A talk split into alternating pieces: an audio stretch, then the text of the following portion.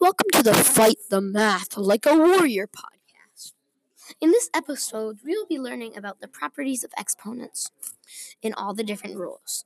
For the first rule, we have a power of a product. If you have the same base and you're multiplying, you want to keep the base and add the exponents. For instance, if you have 4 to the fourth power multiplied by 4 to the third power, you're going to keep the base and you're going to add 4 and 3, which gets you 4 to the seventh power. For the power of a quotient rule, which is rule number 2, if you have the same base and you're dividing, you want to keep the base. To subtract the exponents, we're going to go, for instance, if we have x to the fifth power subtracted by x to the fourth power, then we're going to subtract, keep x, and then we're going to subtract 5 from 4, which gets you x to the first power, or just x.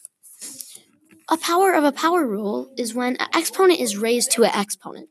So for instance, if we have 6 f- fifths in parentheses to the fourth power, we're going to multiply 5 by 4, which gets you 20, and then we're just going to keep the base, which would get you 6 to the 20th power.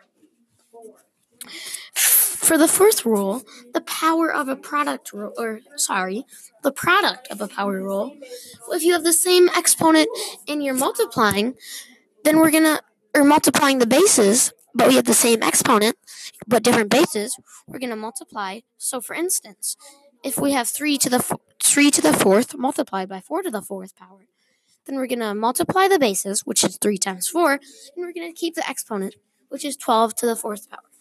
Finally, we have the quotient of a power rule, which is when you have the same exponent and you're dividing. We're going to divide the bases and we're going to keep the exponent. So if we have 16 divided by 4, we're going to divide 16 or 16 divided by 4 and each of them have the fourth power. Then we're going to divide 16 to 4, which will get you 4 and then we'll have 4 to the fourth power because we keep the exponents. I hope you have enjoyed this episode of Fighting Math like a warrior. I hope we will see you next time.